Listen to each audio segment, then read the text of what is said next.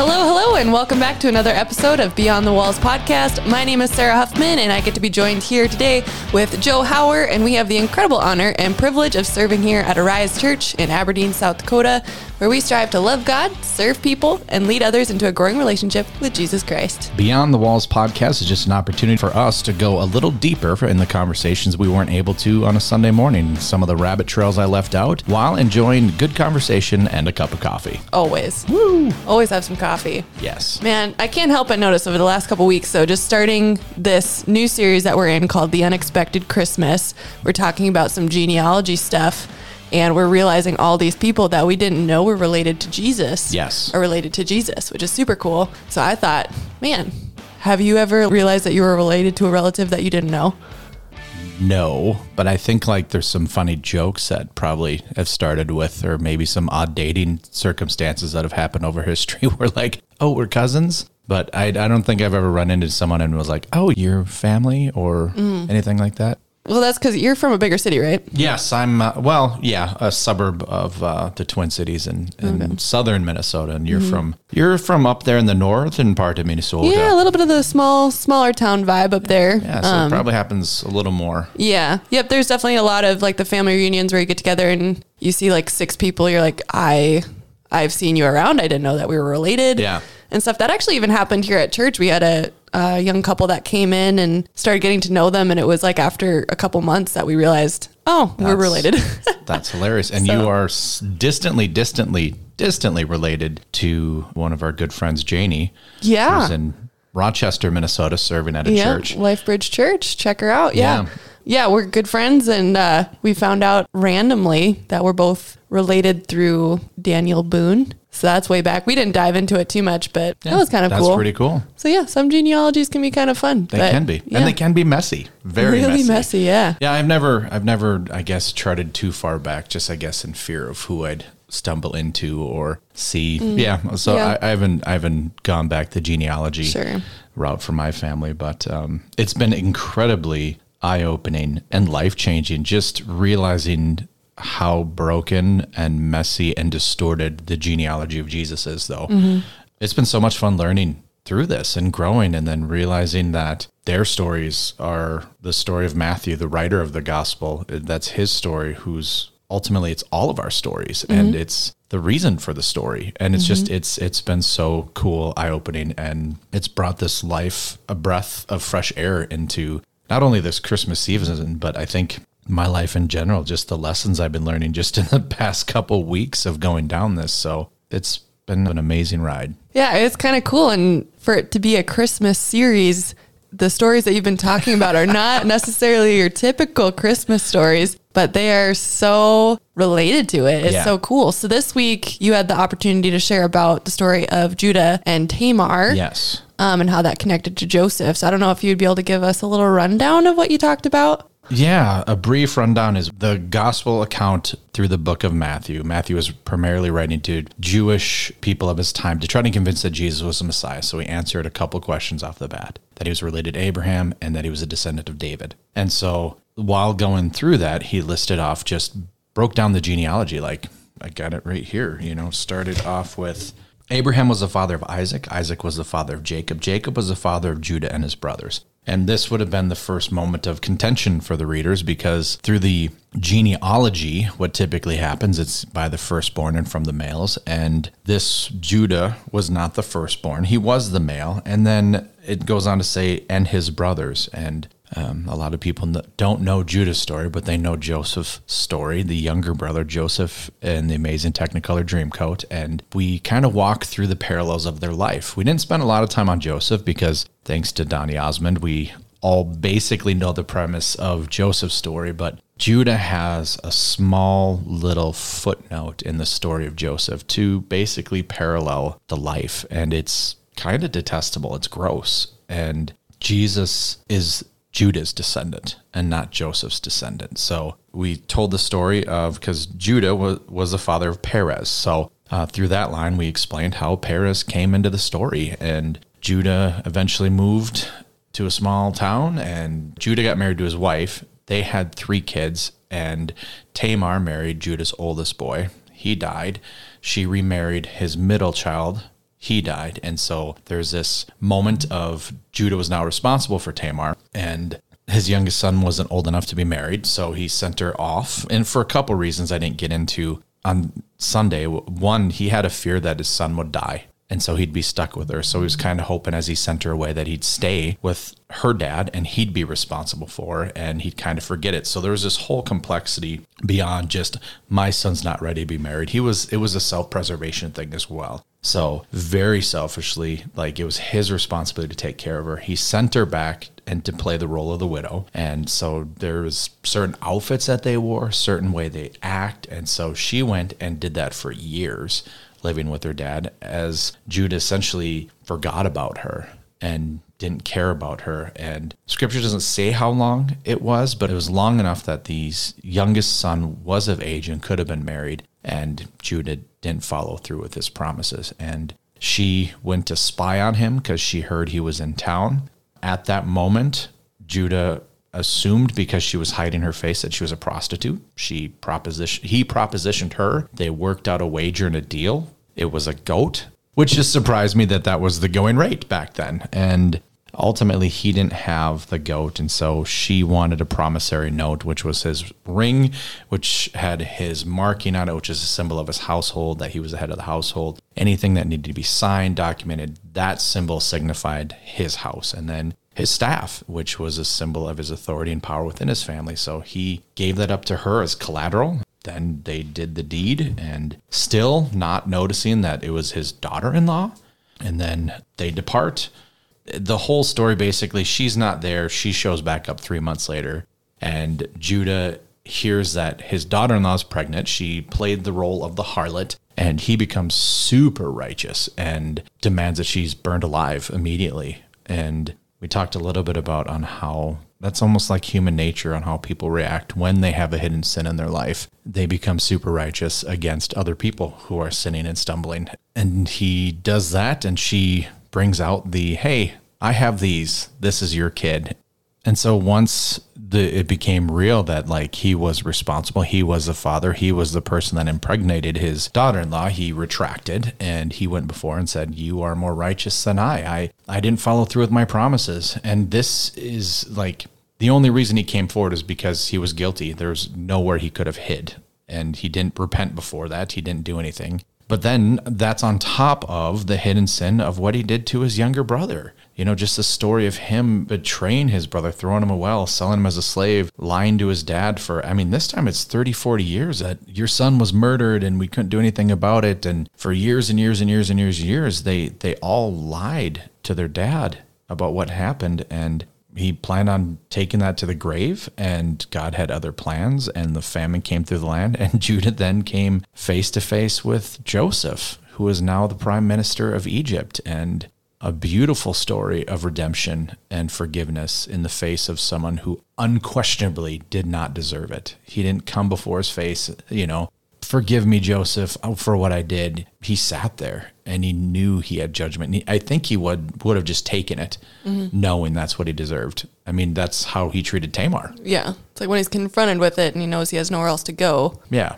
and so you see this beautiful display of forgiveness and even even the perspective that Joseph had at that time of like I think what you intended for evil God intended to be good. I, I because of what you did I'm able to save many. And he became this picture of this savior that he not only did he was able to save his families but ultimately he saved generations of people because he saved the Egyptians he saved his family. I mean the whole basically world at that time was able to go on because of how he planned and worked with Pharaoh and all these different things. So what they intended for evil, God intended for good to preserve life. And we see that this parallels our story with God. No matter if we were if we're coming off the stage of the platform of we deserve, like we're self righteous because we go to church every Sunday, we pay our dues, we serve at this, or I pray this, you know, all these different things where we approach God with or don't approach God with, like, I can't do that because I'm not that holy, I'm not that good. And so we use that to keep God away.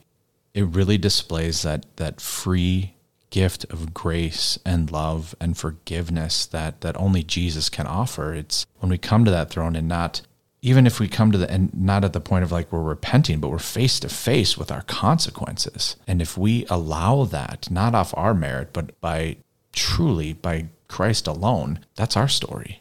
And it's it's beautiful. It's hard because I think we all face that. I think one, we've all hurt people intentionally, unintentionally, and we all have that. We all have hidden sin. We all have hidden motives. You know, everything that's in Judah's life may not be like mirrored exactly what he did, but all those tendencies and traits, that's us. And through a child who shouldn't have been born, that's who our Savior came from, from Perez, from a very non Christmassy story of a man propositioning a prostitute and and God could have chosen to have the genealogy come through the model of a savior in that family, the person who exhibited grace, love, and forgiveness. But instead, God chose the person who needed that to have Jesus come from that. And that's, for lack of a better term, the whole sermon that I just preached on Sunday, but that is kind of a, a nutshell mm-hmm. of what we did. But it, it's a very, I mean, there's times, there's, there's stuff in that if you read it in Genesis 38, there's things I just wouldn't read in church. I mean, it's kind of a very detailed, crude reasoning on, on, things, and it's like, okay, yeah, this is gross, and this is this is in the story, but it's also in reality. If we break it down, there's so many gross things in our life, and that's part of the story, and that's the point of the story. It's just that's why Jesus came despite ourselves, despite the gross, despite the things we won't read in church, despite the things we don't share in church. That's why Jesus came. Mm-hmm. Yeah, it's a crazy story. And there's so much that, and even as you were talking about it yesterday and today, like there's so much of the story that I forget mm-hmm. about Judah and Tamar. And then piecing together that that was happening at the same time as the story of Joseph yeah. is something so easy to forget and yep. just to separate. And so it was like a really good reminder of like, no, this was happening midway through this other really big problem in his family's life. So yeah, it's just kind of that illustration of how, and I think so many of us would relate to this that once we make one bad decision and we live in that, how much easier it is to then fall into the next one. Oh, and the yeah, next, yep. and the next, and the next, and how those decisions can almost create this slippery slope. Yeah. Of almost changing our identity of I'm a liar, I'm a murderer, I'm a I'm a traitor. And you know, then you start to live up to that identity and you almost just see that bitterness in Judah. Oh yeah. Of just in the way that he handled I mean we see so much in Judah's story from being one of 12, 12 brothers. I mean, you got to kind of feel lost in the shuffle on that. Mm-hmm. And then on top of that, to lose two sons and then the fear of losing the third and then to have that whole situation with you know selling your brother into slavery. Oh yeah. And then having to face his parents face his brothers. And there's just this shared darkness between all of them of we got to keep this lie up. Mm-hmm. yeah i think within that you made a very very good point like the progression of sin. And i've used this illustration before. You're short a couple bucks on to buy something. You're like your first instinct's like i'm, I'm going to go rob a bank you know, your first instinct isn't that huge sin that has huge consequences. It's, you know, you're walking past the counter and there's a buck on the counter. You don't know whose it is. And you're like, hmm, I'll just take that. It, and it's that like the smaller things that creep in that make us basically immune to the next thing or unaware of it, or basically to test the waters to see how repentant we're going to be. And if, you know, you think about Judah, who was the fourth brother in line, and, you know, he already knew just how the family dynamic was is that Reuben would get everything and and they'd pile down. But then on top of that, you know, when number 11 came, when Joseph came and he became the favorite and he got more than what he did and he already knew he was getting less what Reuben did, this this heart of animosity and bitterness and jealousy started.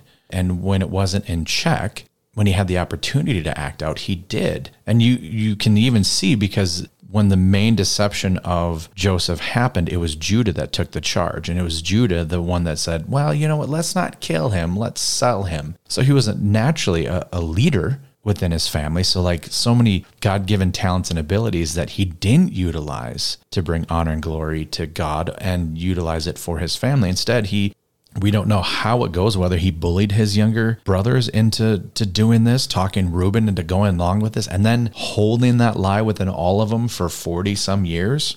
that, I mean, you go from that bitterness when he was a kid to acting out when he was older to that continued steamroller or that ball rolling down the hill where it just picks up speed, that mm-hmm. snowball effect, you know. Sin unchecked, man, it quickly, quickly goes downhill and it mm-hmm. starts small. I I guess there are some things where people like knee jerk reaction, like I need a buck. Oh, let's rob a bank. But I think More likely. it- yeah, that progression, like you said. I would argue there's something in their life that got them to that point already. Mm-hmm. But yeah, no, unchecked, unrepented sin ha- grows fast mm-hmm. because when the enemy, when Satan has opportunity to play on the playground, man, he's going to invite all the friends and it's going to get messy quick.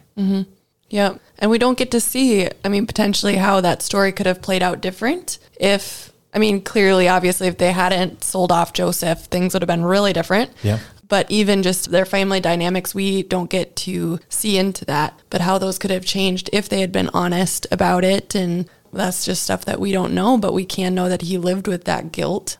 And I think so many of us can relate to that feeling of guilt and our desire to hold on to it rather than to face that confession. And we get into those moments like Judah where we're just pinned in a corner of that truth is staring us down and there's nothing we can do to deny it. And that's not even like a confession. That's just like a Back against the wall. that's your yeah. That's nowhere else you have go. nowhere else Yeah. to go, um, and that's where we see him pinned each time. We don't see him ever voluntarily share trust that other people might respond in forgiveness. Mm-hmm. Yeah, so I think that's just a challenge to us of if there's stuff that we're living with of what's it going to take to get us to resolve that. Are we going to be the people like Judah that are going to live with it for 40 years? Or are we going to face it up front, Mm-hmm. be honest with it, and seek God's forgiveness? Because he's already paid for it. Yeah. It's already done. Yep. But it is scary. It's hard to trust that that can be forgiven because, I mean, we even see this really interesting comparison between how he handles the situation with Tamar versus how Joseph handles the situation with Judah. So we have the story of Tamar. She was partly in the wrong, even though, I mean, others treating her poorly is what led her to make those decisions. We see Judah, who had the power to forgive, chose that as an opportunity to clear up his problems and just take her out and say, you know, how dare you mm-hmm. be such a gross person that you've gone against our family? Like you betrayed me, you betrayed my youngest son, all this stuff. So he did not show any form of grace or forgiveness. Whereas Joseph had every right to be upset, to mm-hmm. hold them accountable for what they did for selling him off, but he chose grace and forgiveness, and not because they confessed, but just on his own character that he chose that. So I think that's kind of a cool illustration of that self righteousness and that oh, unwillingness to forgive. We kind of see two options. So it's like, okay, how, how am I going to live? Yeah. Am I going to extend grace or am I going to extend condemnation? Yeah, I, I think that's why God allowed Judah's story to go the way it was, so that way he was in the role of the judge, and he could have. I mean, basically, his heart was tested on how he would respond, and so when it came to the part where he was in front of Joseph, and he would have thought like, "I know what I would do," mm-hmm. and he just accepted it and basically didn't repent, but like whatever he thought, you know, it was a good run or like I should have done things differently. Or maybe he was even like, oh man, why did I live my life this way? It doesn't say. But all we do know is that he didn't beg, he didn't grovel, he didn't ask for forgiveness because he knew what he deserved. And if he were the one casting judgment, he would have died right then and there. And for him to then accept that grace and forgiveness when he already condemned himself, I think is such, I mean, going back, I said this already, that's our story. Mm-hmm. It's like that is what we all deserve every moment of every day. And like, even if you don't believe in God, there is somewhat of this moral code. People know the right and wrong, people know if they're good or bad. There's no question on that. And where that comes from, if you're not a believer, then that's up for debate. But we, as followers of Christ, know, right? And so when you put yourself in that judgment seat, people can honestly say whether they're good or bad. And since he had that opportunity to be in that seat of judgment, knowing what he deserved, knowing what punishment he should have gotten, and to have to accept that grace and forgiveness, because he wasn't really putting an option of like, hey, you can take this or you die. He was like, I forgive you your transgressions against me are wiped away. Go get dad and the family and come back and live. And he had to accept that.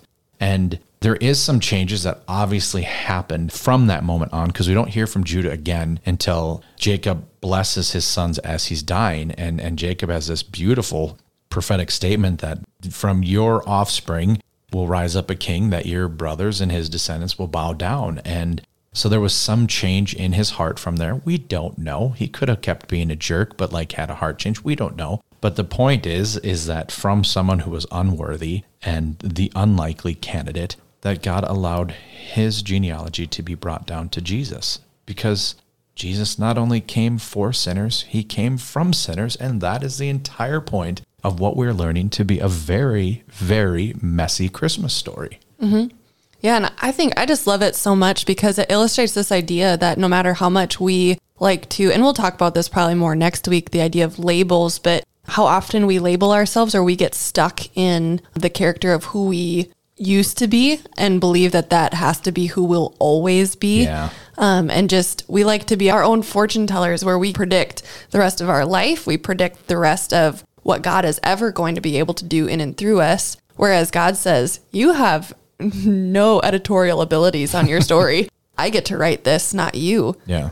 And He offers that if you'll allow it, I can make something really, really beautiful out of this. Yeah you know, and there's a lot of cases where, I mean, you do see people that are unwilling to make that change, that they choose to continue in that lifestyle, to just kind of turn away from God or to not accept what He's extended or offered. But God will still use them, mm-hmm. you know, or can still use them, yep. um, regardless of how they choose to live or not. And it's really cool to see that illustrated through the story that, regardless of the story that Judah was writing for himself, that at the end of the day, God used it. Yeah. You know, I think that's one of the biggest lessons that I'm at least getting out of this uh, series is just never putting God in a box. Yeah. Of he is going to turn this around for however he desires and what he wills it to be, which I think is so, so cool. And just how often he does choose the messiest, weirdest, craziest stories to then share his light through that. Yeah. So, kind of going back to some of the story to some different parts that we weren't able to really dig into on Sunday, but we kind of see this theme of promise keeping in the story of Judah, where specifically he promised Tamar that he would take care of her and that because his son was too young at the time, that when his youngest son became old enough to be married, he would call her back and that his family would continue to care for her and welcome her in. But we see him not follow through on that promise, that he tends to ignore it and um, not face that, whether that's out of fear, control, or just selfishness. We don't really probably all of it. All of it, a little bit, yeah. But then through, I mean, obviously the entire story of the Bible, we see God follow through on all of his promises, on the promise that he gave Abraham and then on to Jacob and then through Judah, as you said, he was prophesied to have Jesus born from his line. We see that God is always a promise keeper. Mm-hmm. And so just kind of that duality between the two, seeing when promises are kept and when they're not. Yeah. So I thought maybe it'd be an interesting question of how have you been affected within your own life of promises kept or not kept? Oh, geez. Yeah, probably very. I mean, nothing really stands out like on on certain people that didn't follow through on promises that like were like landmark life changing. I know there have been some. Um, I had some friendships that kind of went south because they did what they said they wouldn't do type stuff, but nothing crazy. But it is something that you know that does unfortunately happen a lot. I think every person would be able to make a list on whether how much it affected them or not. You know, if we put that part aside, but we made a list of two columns of promises that were not fulfilled to me and promises I didn't fulfill. I'm sure we could all fill pages worth because uh, unfortunately, due to self preservation, selfishness, fear, regret, all the things, it's so easy to not follow through with a promise. And I think, I mean, you even touched on that. I think that's why it's so incredible that you look at scripture and you can't find a promise that God said that he didn't follow through with. Mm-hmm. For generations upon generations upon generations, from the beginning of our story entering to God's story, all promises he said have been fulfilled. And mm-hmm. if there's anything that has not been done, it's because it just hasn't happened yet. It's not that it wasn't fulfilled, it's just prophecies are not fulfilled yet. And so every promise of God has come true. And so when you put up our fears, our selfishness, our desires against God's, it just shows how amazing and loving and grace filled, compassionate, kind, patient. I mean, all of the amazing attributes that God is. And you look at our list and it's like, mm-hmm. I am a detestable person. Mm-hmm. But so, yeah, I, I, think going back to the original question, not nothing too landmarkish that, you know, like, it's like, oh, that changed me forever type mm-hmm. thing. But I'm sure each one had an influence that directed me that either created a block for my wall of protection against mm-hmm. myself or you know so i'm sure it, it, all of them played a role but to what extent i'm not sure i guess. So how about to throw that one back at you? Yeah i'd say i'm probably in a similar boat like you said of the columns of promises not kept to me and promises i haven't kept other people. Oh yeah. It's it's longer than i even want to imagine. Right but yeah i guess that i just kind of the idea of it has always been really fascinating to me because that was a big thing that my parents I think drilled into us as kids for so long was let your yes mean yes and your no mm-hmm. mean no. Say what you mean and mean what you say. An attribute of God that I've always just been fascinated by is this concept that none of his words return void. Right. That anything he says is, that he's not careless with his words, he's not reckless with them, that he's very intentional with his speech. So that's just a cool part of the story that I've come to really appreciate is just how God does fulfill his promises and that he's very intentional with his words and he calls his people to be very careful about the promises that they do make, that we follow through on what we say we will.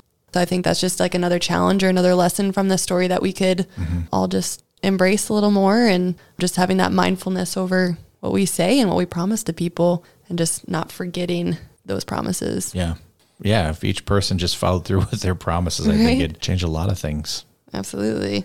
So another question that I wanted to throw your way um, regarding the story is obviously like we talked a lot about Judah's kind of habit of hiding and running and avoiding mm. and being very secretive about the things that he regrets or the things he feels guilty about, the things that he's done in his life. So what are some ways that we can not fall into that trap like Judah did?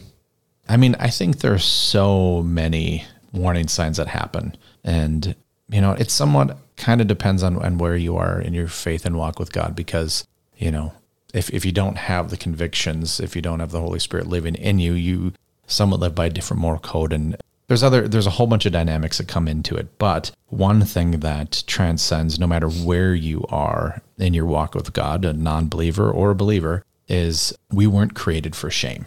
Like God did not intend that for us. And you know, one of the things right before the fall, scripture says they were walking in the garden, they were naked, and they had no shame.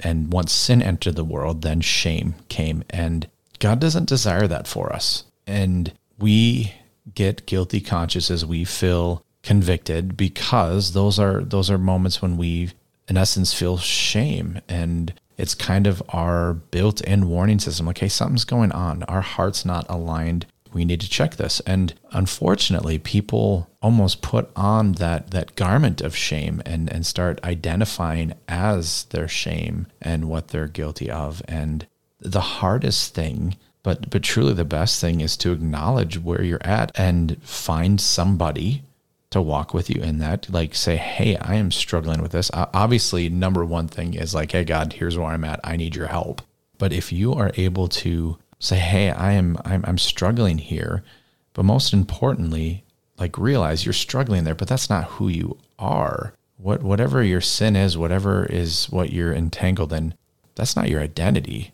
That's not who God made you to be. And when you continue to shroud yourself in that and cover yourself in that, that you're, you're hiding who God created you to be. So first is is truly learn your identity in Christ because I mean, even those who have been believers and followers and some of the most amazing people that I know that I learn from and grow from struggle at time to time. And if they are not true and honest with whose they are, they can fall into who they think they are, if that makes sense. So, mm-hmm. like, constantly acknowledging that I am a sinner, I'm a broken and I'm messy, and I need Christ because I make these decisions. And from there, you put up guardrails. Mm-hmm of like, okay, this is where I screwed up. This is where I continue to screw up. I I mean the easiest one is like the illustration of like man I struggle with alcohol. So the first thing I'm going to do is I'm not going to go to the bars. Mm-hmm. Like even just to hang out with people because I know I struggle with alcohol.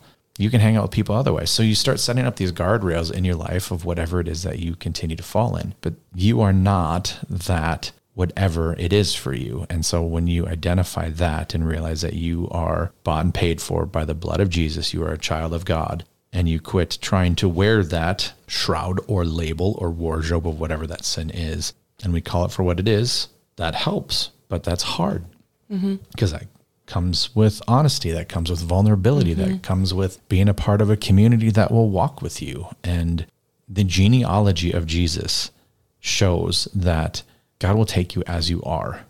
And nowhere in any of these stories, even as Matthew is telling this story, he and, and Jesus went up to him and said, Follow me. He didn't tell him to go and stop collecting taxes and then come back and follow me because you're not quite worthy yet. He didn't tell Judah to go back and fix everything with Tamar. He didn't go back and say, Go tell dad you're sorry first. He just said, Here and now you are forgiven. And Judah had to walk in that. And when we walk in that forgiveness and grace and the identity of who God created us to be, that's a good starting point. Mm-hmm. It's not the ending point because we continue, it's a moment by moment, day by day process. Because mm-hmm. maybe all of you are better than me, which is very likely, but I have to do that moment by moment every single day. Yeah. Yep. And I like a lot of what you touched on. It reminded me of something that Celebrate Recovery does hmm. really well in terms of if any of you guys are familiar with, there's like a small group structure of people get this opportunity to kind of introduce themselves and then share something that they're struggling with. And then this kind of the small group navigates that. But how they have each person introduce themselves is not with their name. Yeah. It's you introduce yourself as I'm a believer in Christ. I struggle with these things, and my name is Sarah or something, you know. And they're very intentional with that because our identity is not what we struggle with. Our identity is that we are a child of Christ, mm-hmm. and our name comes after that.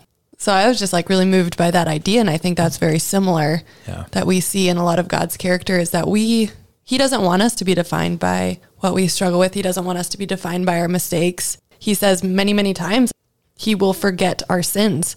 Like he forgives them and then he doesn't just keep holding them over from the our head. absolutely. He forgets them. Yeah. Um, so it's, I think we're harder on ourselves so much more of the time of, but I did this and that's not okay. Right. And this is what I do and that's not okay. And he says, I know, I already know that. But at the same time, say what you need to say, confess what you need to confess, seek that forgiveness, and then move on. Yeah.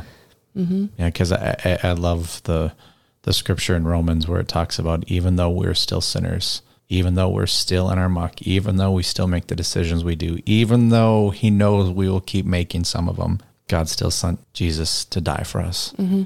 and then He rose again, conquering sin and death. So we don't have to sit in what we put ourselves in, and it's such an overwhelming beautiful display of love, grace, and forgiveness that none of us deserve, mm-hmm. none of us earned, and none of us can get there on our own. Yep. Yeah. And I think that's why we're just so passionate about like I feel like every Sunday, what do you say? Oh, that's kind of our mantra. Yeah, that God loves you exactly where you're at, but He loves you too much to leave you there. And that's, I mean, that's why we exist. That's why God sent Jesus because like, you guys aren't doing it. You guys can't do it. And here's my display of love. Mm-hmm. Now accept it and do something with it. Mm-hmm. Yeah, that's good. Yeah. I feel like maybe we could leave our listeners with a little bit of a challenge this week. Ooh, I like challenges. of if there is anything that is holding you down, any regret or shame or guilt or anything that you maybe need to just get off your chest so that you can confront it head first before it confronts you. Maybe find that person, um, have that conversation with God to just openly work through that. And then uh, maybe let us know how that went. Yeah, I, I, I mean, I think it's very important. I, I love that challenge for you to step into who God created you to be, whether it's just knowing whose you are, maybe it's just getting more into the word or praying mm-hmm. or reaching out and asking for forgiveness or turning away from a sin or an action. Because just mm-hmm. through this genealogy and the things that we've been learning in over the past couple weeks and will continue up until Christmas is, I mean, the people like Judah, the people like Tamar, the people like Rahab, the, all the people in his genealogy, people like you and the people like me,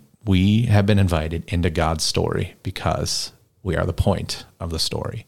Mm-hmm. And when we can do that, when we can get out of our way and we can live in that incredible truth, we can help be a part of the story of light penetrating the darkness. Yeah, and so we are just crazy excited to hear how these challenges go for you guys. So if you want, you can reach out to us at podcast at arisechurchsd.org and let us know how that went. Uh, we're crazy excited to hear about oh, it. I'd, I'd love to hear that. Yeah. And and if anything comes up this week between you and I, I'd we'll share that we'll as share well. that next week. For sure. Absolutely. Well, guys, thanks for tuning in. We're excited to chat at you again next week where we're diving into the story of Rahab. So with that, hope you guys have a lovely week. We'll talk to you later. Toodles.